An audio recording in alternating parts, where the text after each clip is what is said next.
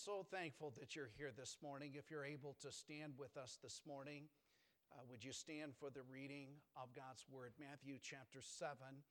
You're very familiar with this passage of Scripture. Want to begin reading, and we're going to come back and give the context. I always like to give the context of Scripture.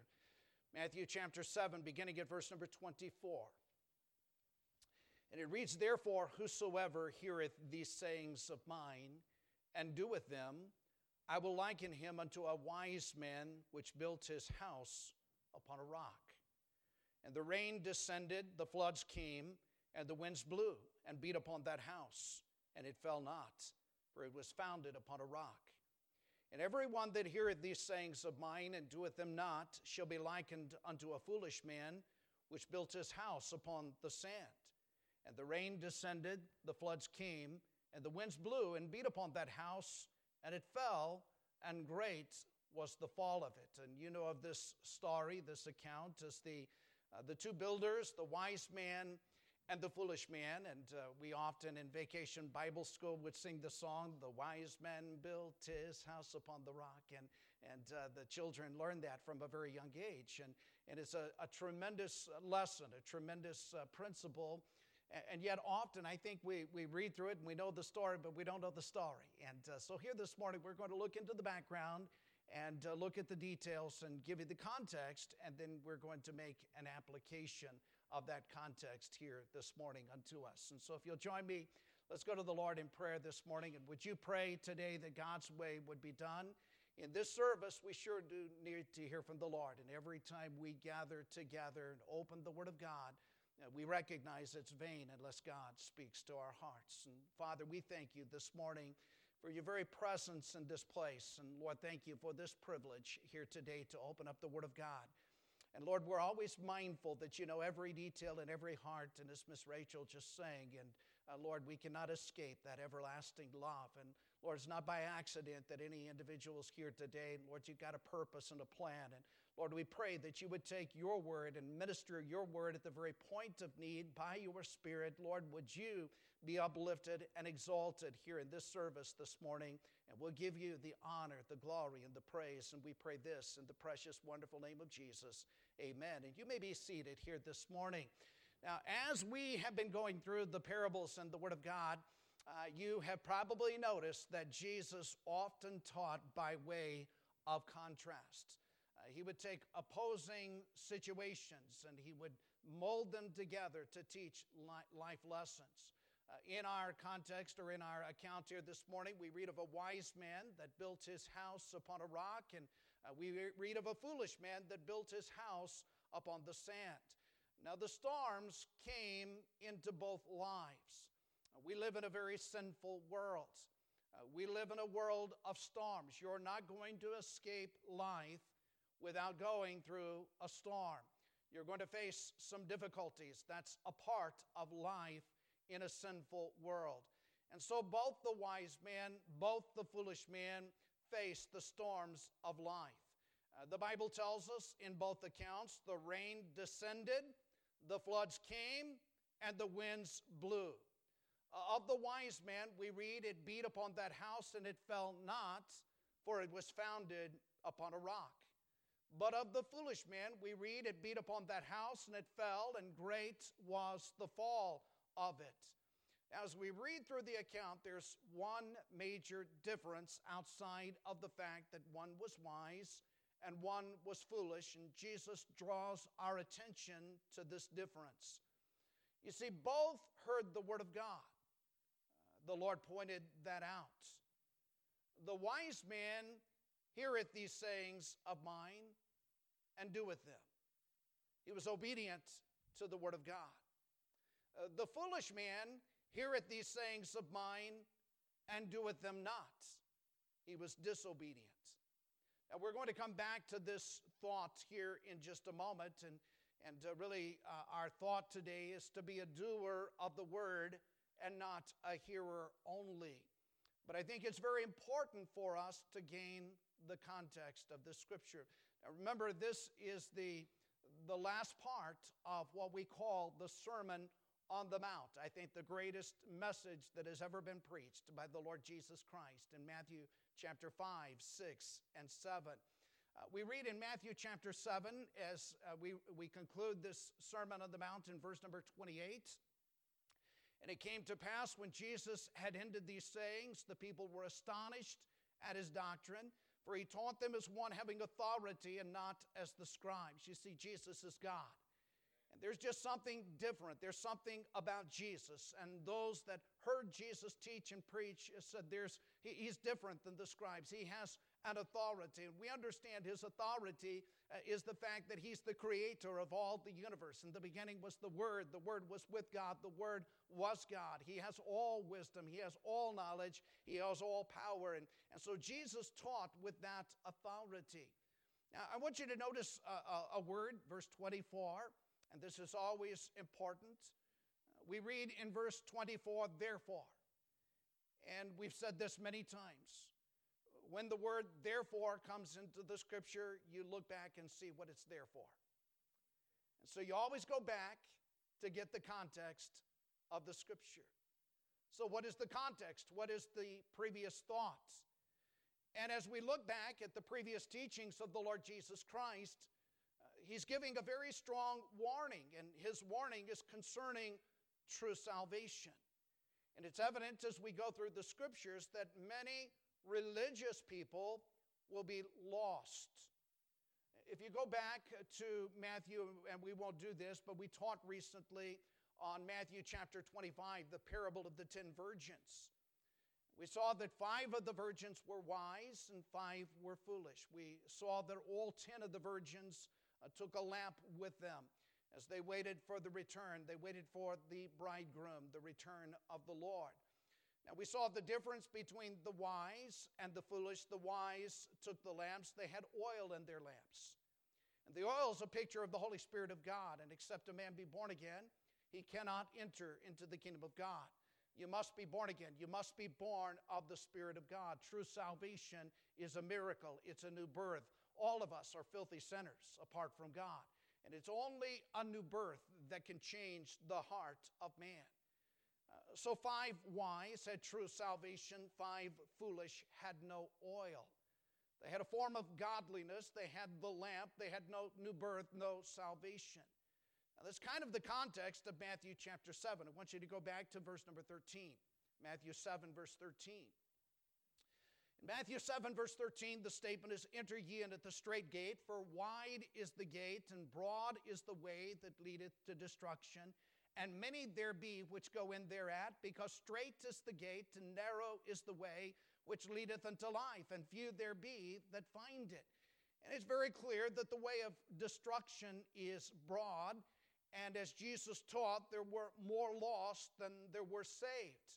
And the way of life is narrow, and we understand this morning there's only one door of salvation, and that door is the Lord Jesus Christ. It's not religion. It's not Valley Bible Baptist Church. It's not a preacher or a priest. And it's not your good works. But salvation isn't a person, it's a personal relationship with the Lord Jesus Christ. He's the door.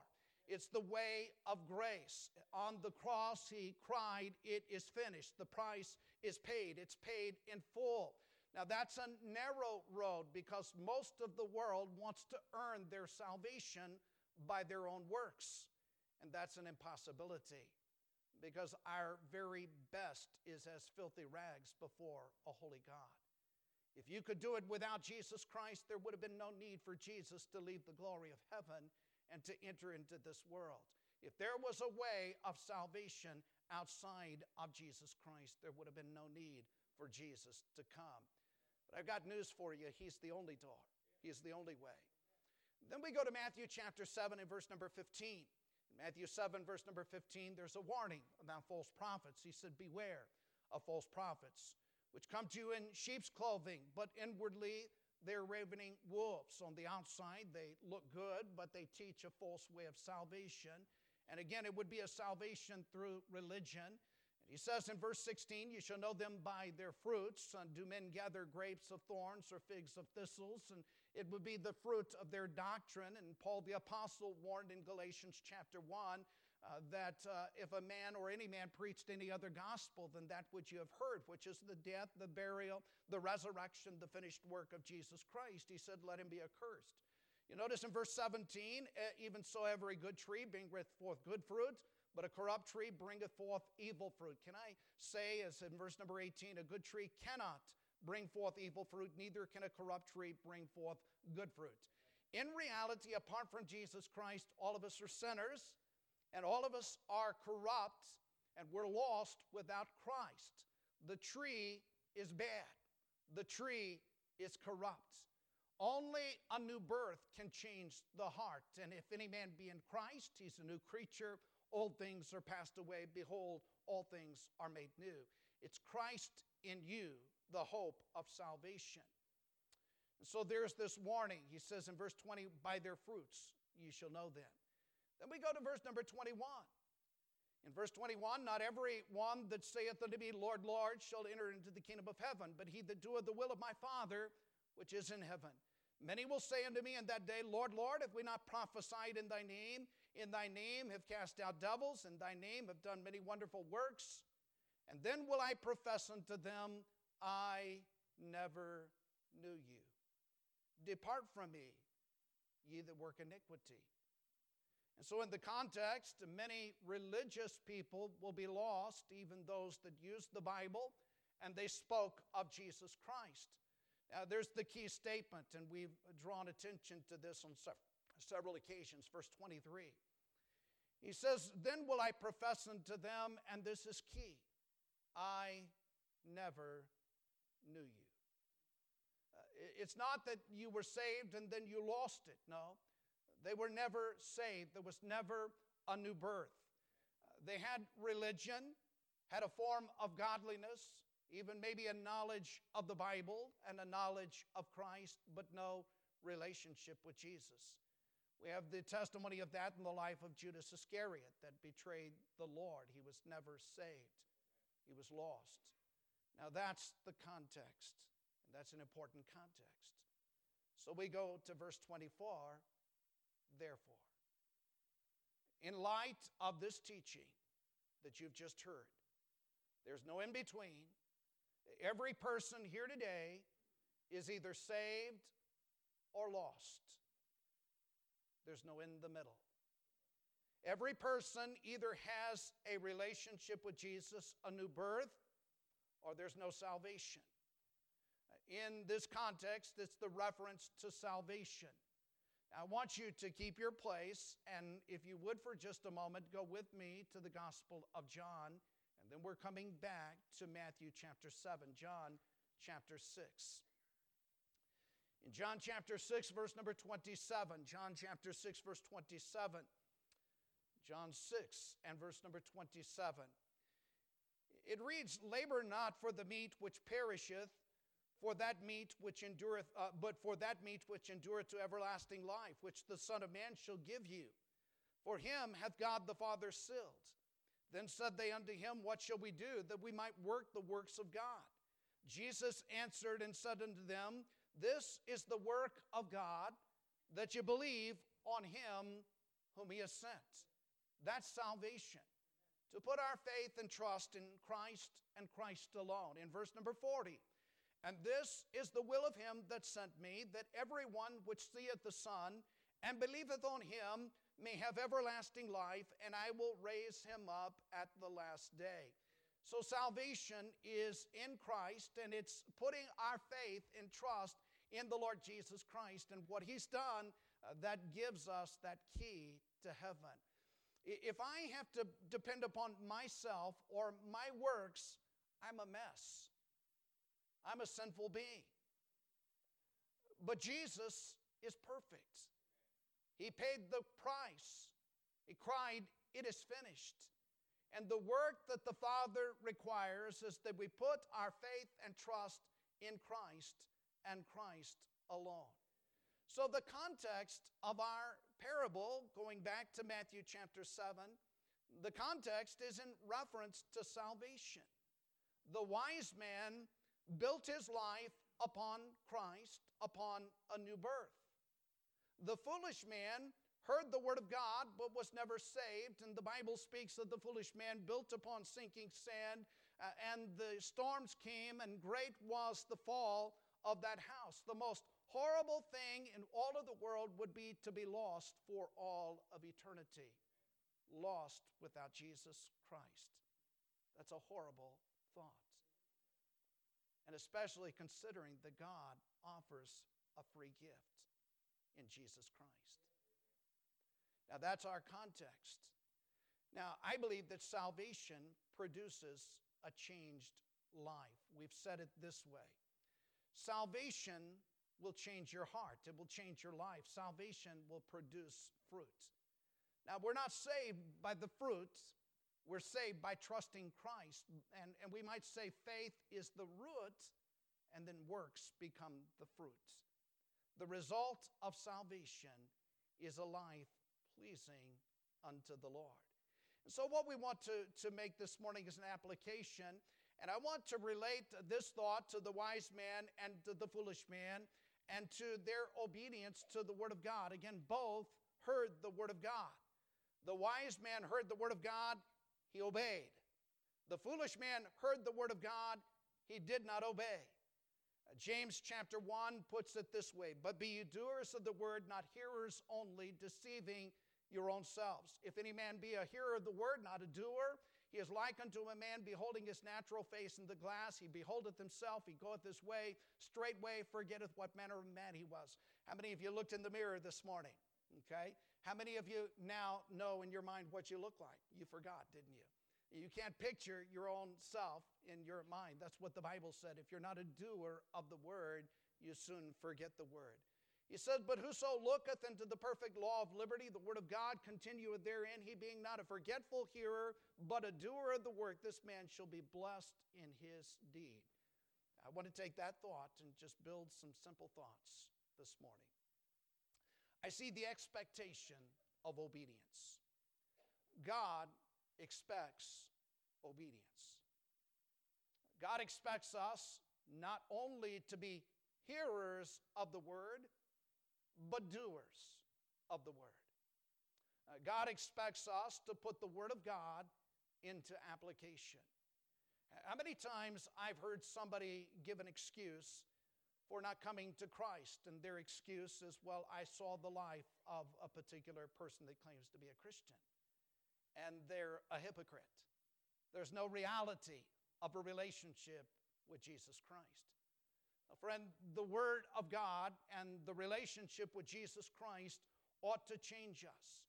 See, it's not how much you know that matters, but it's what you do of what you know that makes the difference. The Pharisees of Jesus' day were very knowledgeable. They were Bible believers, but Jesus called them hypocrites because they said one thing and they did another thing, and he often rebuked them for that. Throughout the Word of God, he stressed the importance of obedience. The first generation of the children of Israel were brought to the brink of the promised land. And God said to that generation that they were to go in. But they rebelled against God. They said, There are giants in the land. We're but like grasshoppers. It was uh, Caleb and Joshua that said, If God be for us, we can do it. But they rebelled against God. They spent that generation 40 years in the wilderness. Why? Because of disobedience to God.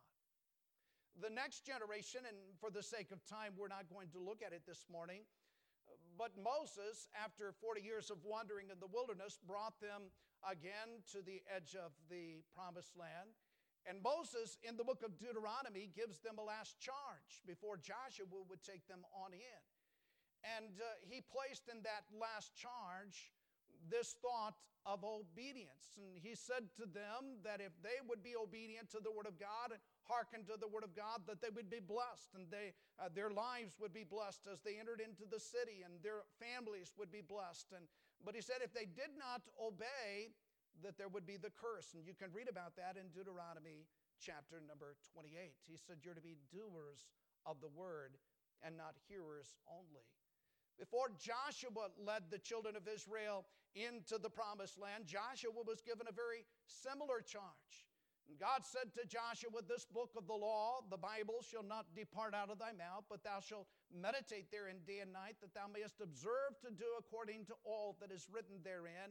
And then God said, For then thou shalt make thy way prosperous, and then thou shalt have good success. That's Joshua chapter 1 and verse number 8. And God blessed the life of Joshua because of his obedience. As we read through the book of Judges in the Old Testament, there's stories of the ups and downs of the children of Israel. During times of obedience, they had the blessings of God. But during times of disobedience, there was the curse that came upon their lives. Later, we read of the good kings and the bad kings, and the thing that distinguished the good kings and the bad kings was their obedience to the Word of God. And here we come to the New Testament, and this story of the wise man and the foolish man. Emphasis is placed upon being doers of the Word, not hearers only. And that was the difference between the wise man and the foolish man. The wise man was a doer of the word, the foolish man was disobedient to the word. So we have the expectation of obedience. I want you to think for a moment about the expression of obedience. Go with me to the Gospel of John, chapter 14. And uh, I want you to keep your place in the book of John, John chapter 14. See, obedience expresses our love. In John 14, verse 15, Jesus spoke to his disciples. And he simply stated this If you love me, keep my commandments. Now, that applies to our relationship with Christ. If we truly love him, we will obey him. Parents, uh, I don't know if you've ever told your children this. I, I expressed this to my children a few times. Uh, children, if you love me, you're going to obey me. If you love your parents, uh, you will seek to honor your parents, seek to be obedient to your parents. I remember very well as a boy uh, this thought. I was so thankful for my parents, so, so thankful for the heritage. I, I loved my parents. And I wanted to obey my parents. Now, I can't say that I always obeyed, I was a stinker little boy. And there were times I, I didn't obey. But I can remember often thinking I wanted to honor my parents. I wanted my parents to be proud of me. I wanted to please my parents. I loved them dearly. We read of the Lord Jesus Christ, the Lord Jesus Christ sought always to honor his Father. He said, My meat is to do the will of him that sent me. And do you remember the statement as Jesus was baptized by John the Baptist? This is my beloved Son, the Father said, in whom I am well pleased. Jesus was always obedient to his Father, he was obedient unto death. Why? He loved the Father. Obedience expresses our love. Look in John 14, verse 21. Jesus said, He that hath my commandments and keepeth them, he it is that loveth me. He that loveth me shall be loved of my Father, and I will love him, will manifest myself to him. Verse 23 Jesus answered, said unto him, If a man love me, he will keep my words, and my Father will love him. We will come unto him, make our abode with him. See, a wise man loves the Lord, and he proves his love for the Lord through obedience to the Lord. It's very simple. If we know something to be the will of God for our lives, then we are accountable to be obedient to that. If God's word gives us direction and his spirit confirms that direction and directs us in accordance with the word of God, we're to obey. obey. And not only if it's convenient or if it's easy, but regardless, that's a wise man obedient to the Lord. Obedience expresses love. Obedience expresses faith. Like you to go with me to Hebrews chapter 11. We call this the faith chapter. Now, we will be coming back to Matthew 7 and to John. Hebrews chapter 11, verse number 8, in the life of Abraham. And it reads by faith Abraham, when he was called to go out into a place which he should after receive for an inheritance, obeyed and he went out not knowing whither he went. The Bible says of Abraham that he obeyed God, he did so in faith. Abraham could have had many excuses. He was comfortable in the land of Ur of the Chaldees. His family was there, his job was there, his possessions were there. But the Lord came to him at the age of 75. He could have said, But I'm an old man. But uh, the Lord came to him and said, Abraham, I want you to leave Ur of the Chaldees, and I want you to go to a place that I will show thee. And Abraham obeyed, not knowing whither he went. We spoke recently about this faith of Abraham. He trusted God. He obeyed when he did not know where. He obeyed when he did not know when. Uh, God has promised him a son, and he's 75 years of age, and he waited for 25 years for that son. And then he obeyed when he did not know how. How can a 100 year old man and a 90 year old woman have a child, and it's a miracle of God, the same miracle that brought about the virgin birth of the Lord Jesus Christ. And he obeyed when he did not know how. And then in Genesis chapter 22, he obeyed when he did not know why. God said, Abraham, I want you to take that son, that only son, I want you to offer him a sacrifice. And Abraham obeyed God, and we know the story. God said, Abraham, no, don't do it. I just wanted to see your obedience. Uh, here, God is sovereign, He knows all things, He sees the full picture, He sees the future. When the wise man built his house upon a rock, the Lord could look ahead to the future and see a storm. When the foolish man built his house upon the sand, the Lord could look ahead and see the storm. And so the Lord, let him have his way with thee. We sang this morning, his way is always best. And if you can learn to trust God even when you don't understand what God is doing, God is always right. My life verses, Proverbs 3 5 and 6 Trust in the Lord with all thine heart, and lean not to thine own understanding. In all thy ways acknowledge him, and he shall direct thy paths. when I surrendered as a junior in high school to being a preacher, had no idea that I would be in Espanola, New Mexico. Now, I'd heard Espanola stories. And had I known at that point that I would be here, I might have said no to the Lord at that point. But I'm sure glad that God knew the full picture. Uh, what God wanted for me was simple obedience and trust. I'm sure thankful that when God took me to college, He knew that there was a beautiful young lady going to be there and the Lord put it all together. Our job is to trust and obey. Obedience proves our faith, it proves our trust. We have the expectation of obedience. God expects your obedience. We have the expression, it expresses love, it expresses faith. Now, a last thought this morning that's so important the evidence of obedience. The evidence of obedience is God's blessing. The wise man obeyed. The storms came. The house stood. The foolish man disobeyed. The storms came. The house fell. Obedience to God always leads to God's blessing. I want you to go back again to the life of Abraham, Genesis chapter 12. Genesis chapter 12. Just a couple of quick thoughts. Genesis chapter 12, verse number 1. Genesis 12, verse number 1. We read about this in Hebrews 11, more detail given to us in Genesis 12. Now the Lord had said unto Abram, Get thee out of thy country, from thy kindred, from thy father's house, to a land that I will show thee and I will make of thee a great nation. I will bless thee, make thy name great. Thou shalt be a blessing.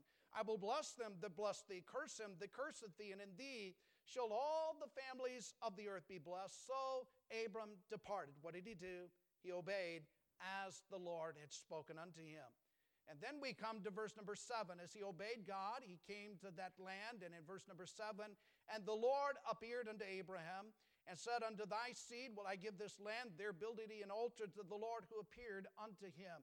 So Abraham obeyed, and when he arrived where God told him to go, the Lord met with him. Then we go to Genesis chapter 22, I think the pinnacle of Abraham's obedience. God blessed Abraham, after 25 years with this son of promise. And in Genesis chapter 22, God says to Abraham, Now this son is a lad, a child.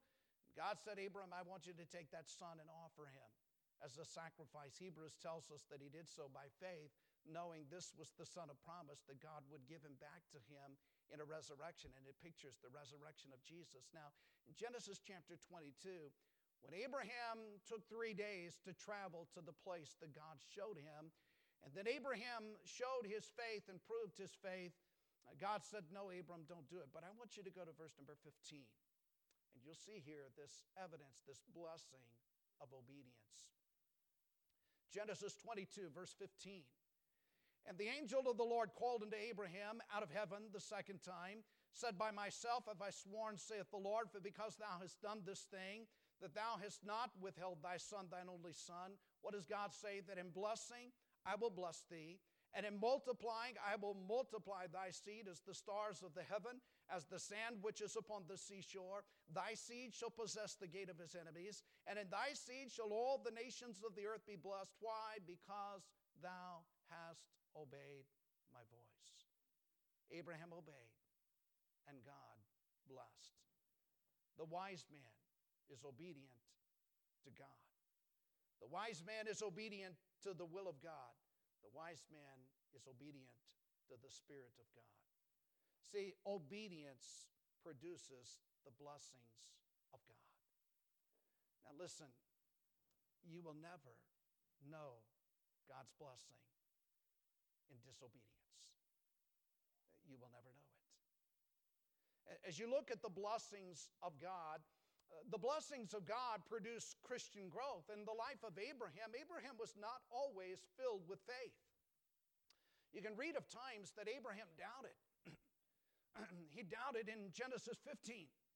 He's been waiting for the son, the son has not come. And Abraham doubted the Lord, and yet God spoke again. And Genesis 16, Abraham took matters into his own hands and he doubted. We have the story of Hagar and we have uh, the Ishmaelites and Isaac and the conflict that resulted. It was really Abraham's disobedience. And Abraham now is growing in his faith as he's learning the importance of obedience to God. And then we come, as we read in Genesis chapter 22, through obedience, Abraham would grow in faith. It's interesting of the Lord Jesus Christ. We read of his obedience. Remember the story in Luke chapter 2? Uh, Jesus is 12 years of age, and his family has traveled to Jerusalem for the special feast. And then his family left the city, and they look around, and Jesus was not there with them.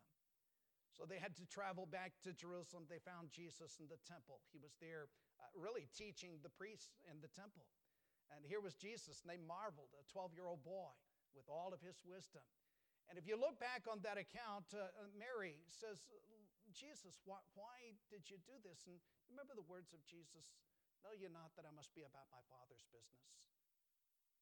I've got to be obedient to my Father. Interestingly, the Bible says at the end of that thought that Jesus increased in knowledge and wisdom and in stature. His obedience to the Father produced growth. And obedience will always produce growth. We grow through obedience. I was saved in junior high, but I was not biblically baptized until my junior year, the day before my junior year in high school. And there were several years I really did not grow as a Christian, but when I stood forth and obeyed the Lord to follow my Lord in believer's baptism, I still remember the joy in my heart as I said to my family and friends and football buddies that I was going to serve the Lord Jesus Christ. And my baptism was like crossing the bridge, turning around and burning the bridge behind me. I didn't want to go back to the other side. It was that step of obedience that began a process of Christian growth. As you read your Bible, most of us know enough to succeed in the Christian life. If you'll just do the things that you know to do, you can grow. Just reading your Bible every day, spending time every day in prayer, sharing your faith in the Lord Jesus Christ, witnessing, uh, involved in giving, involved in serving the Lord. A wise man is obedient, and through obedience, we grow. There's Christian growth, there's Christian fruitfulness. Go to John chapter 15. I'm going to wrap this up very quickly. John chapter 15, this passage speaks of abiding in Christ. John 15, verse number 4, he said, Abide in me and I in you, as the branch cannot bear fruit of itself except it abide in the vine, no more can ye except you abide in me. I am the vine, you are the branches. He that abideth in me and I in him, the same bringeth forth much fruit, for without me ye can do nothing. To abide means to dwell, to abide with Jesus. And he says, In abiding in the Lord, without him you can do nothing. But as you abide in him, you bear fruit. In verse 7, if you abide in me and my words abide in you, you shall ask what you will, it shall be done unto you. Herein is my Father glorified, that you bear much fruit, so shall you be my disciples. Now, notice verse number 10 the importance of obedience. If you keep my commandments, you shall abide in my love. Even as I kept my Father's commandments and abide in his love. Verse 14 You're my friends if you do whatsoever I command you. Obedience is necessary if we are to abide in the Lord, and abiding is necessary if we are to produce fruit in the Lord Jesus Christ. And so, through obedience, we have Christian growth, we have Christian fruitfulness. And through obedience, there's Christian character. Notice uh, the character of love, verse number, John 15 and verse number 9. John 15, verse number 9. He says, As the Father hath loved me, so if I loved you, continue ye in my love. If ye keep my commandments, ye shall abide in my love, even as I've kept my Father's commandments and abide in his love. He said in verse number 12, This is my commandment, that you love one another as I have loved you. It's through obedience that that love of Christ is produced in our hearts. Notice in John 15, verse number 11, uh, we have the fruit of joy, this character of joy. These things, he said, Have I spoken unto you? That my joy might remain in you, that your joy might be full. Uh, do you realize the Lord wants you to have a joyful, abundant Christian life? He doesn't want you just to exist. Uh, so many Christians are miserable, and the most miserable person in the world is a Christian out of the will of God. But when we are obedient to Christ, His joy can be reflected out of our life. The joy of the Lord can be our strength go to John chapter 16. Uh, you see, as you abide, as you live in obedience, there's the love of Christ and the joy of the Lord that's produced. In John 16, verse 33, you can have peace. Jesus said, These things I have spoken unto you, that in me you might have peace. What does he say? In the world ye shall have tribulation. There are storms that are going to come. Uh, the rains will descend, the floods will rise. Jesus said, in that midst of the storm in me, you can have peace. He said, Be of good cheer. I have overcome the world. Uh, storms will come our way. If we're out of the will of God, if we're disobedient, the storms, you can have no peace in the midst of the storm. I was thinking, and Brother Ho mentioned as we're doing this prayer chain, he was using Acts chapter 12. And I was thinking about Stephen. Stephen uh, was in prison. Uh, James had already been slain with the sword. Now Peter the next day is going to be is going to be killed by Herod. And I'm reading about Peter as the church is praying for him. Here's Peter in prison. The next day he's going to be killed and he's asleep. How many of you would be asleep if you're going to know knowing that you're going to die the next day? I'll tell you how he was able to sleep. He was in the will of God. He was at peace. He was right. He had nothing for which to be ashamed of. He, he was not in prison because he deserved to be there. He was in prison for doing the will of God. And he could rest, he could be at peace. See, when we are obedient to the Father, it produces the fruit of the Spirit the long suffering, the gentleness, the goodness, the faith, the meekness, the temperance. Christian character is produced by God's Spirit as you're in the will of God, abiding in the will of God. And I, I want to close with a, with a thought. Last week we dealt with forgiveness. If you're saved, we're commanded to forgive as Christ has forgiven us. I did not deserve Christ's forgiveness. If you knew my life growing up, you wouldn't let me be your preacher. I came to Jesus Christ, He forgave me. I didn't earn it, I didn't deserve it. It was His gift. And He says, Now, as He has forgiven me, I am to grant that forgiveness unto others. That's a choice. It's something that Jesus has to do in you and through you, and only He can do it. There are two builders. All of us are building. You're either a wise builder or you are a foolish builder. The wise builder was saved, the foolish builder was not saved. The most foolish thing that anyone can do is to reject the gift of salvation in Jesus Christ. He's the only door, and only through Christ can you be forgiven and saved. And then after salvation, we're not saved by good works, we're saved by grace through faith in Christ. But after salvation, uh, the Lord produces out of our lives the works, the fruits of the Lord. And the wise builder is obedient to the known will of God. He's a doer of the Word of God. The foolish hears, but he doesn't do. The question for you this morning in closing where do you fit? Are you the wise man that built his house upon a rock? Salvation in Christ? Or are you the foolish man? When the storms come, great will be the fall of it. Are you the wise man who seeks to be obedient to the known will of God? Or are you the foolish man you hear, but you don't put into application what God gives. Every one of us fits in one of those categories. Let's have for a moment every head bowed and every eye closed this morning. You've been a wonderful audience.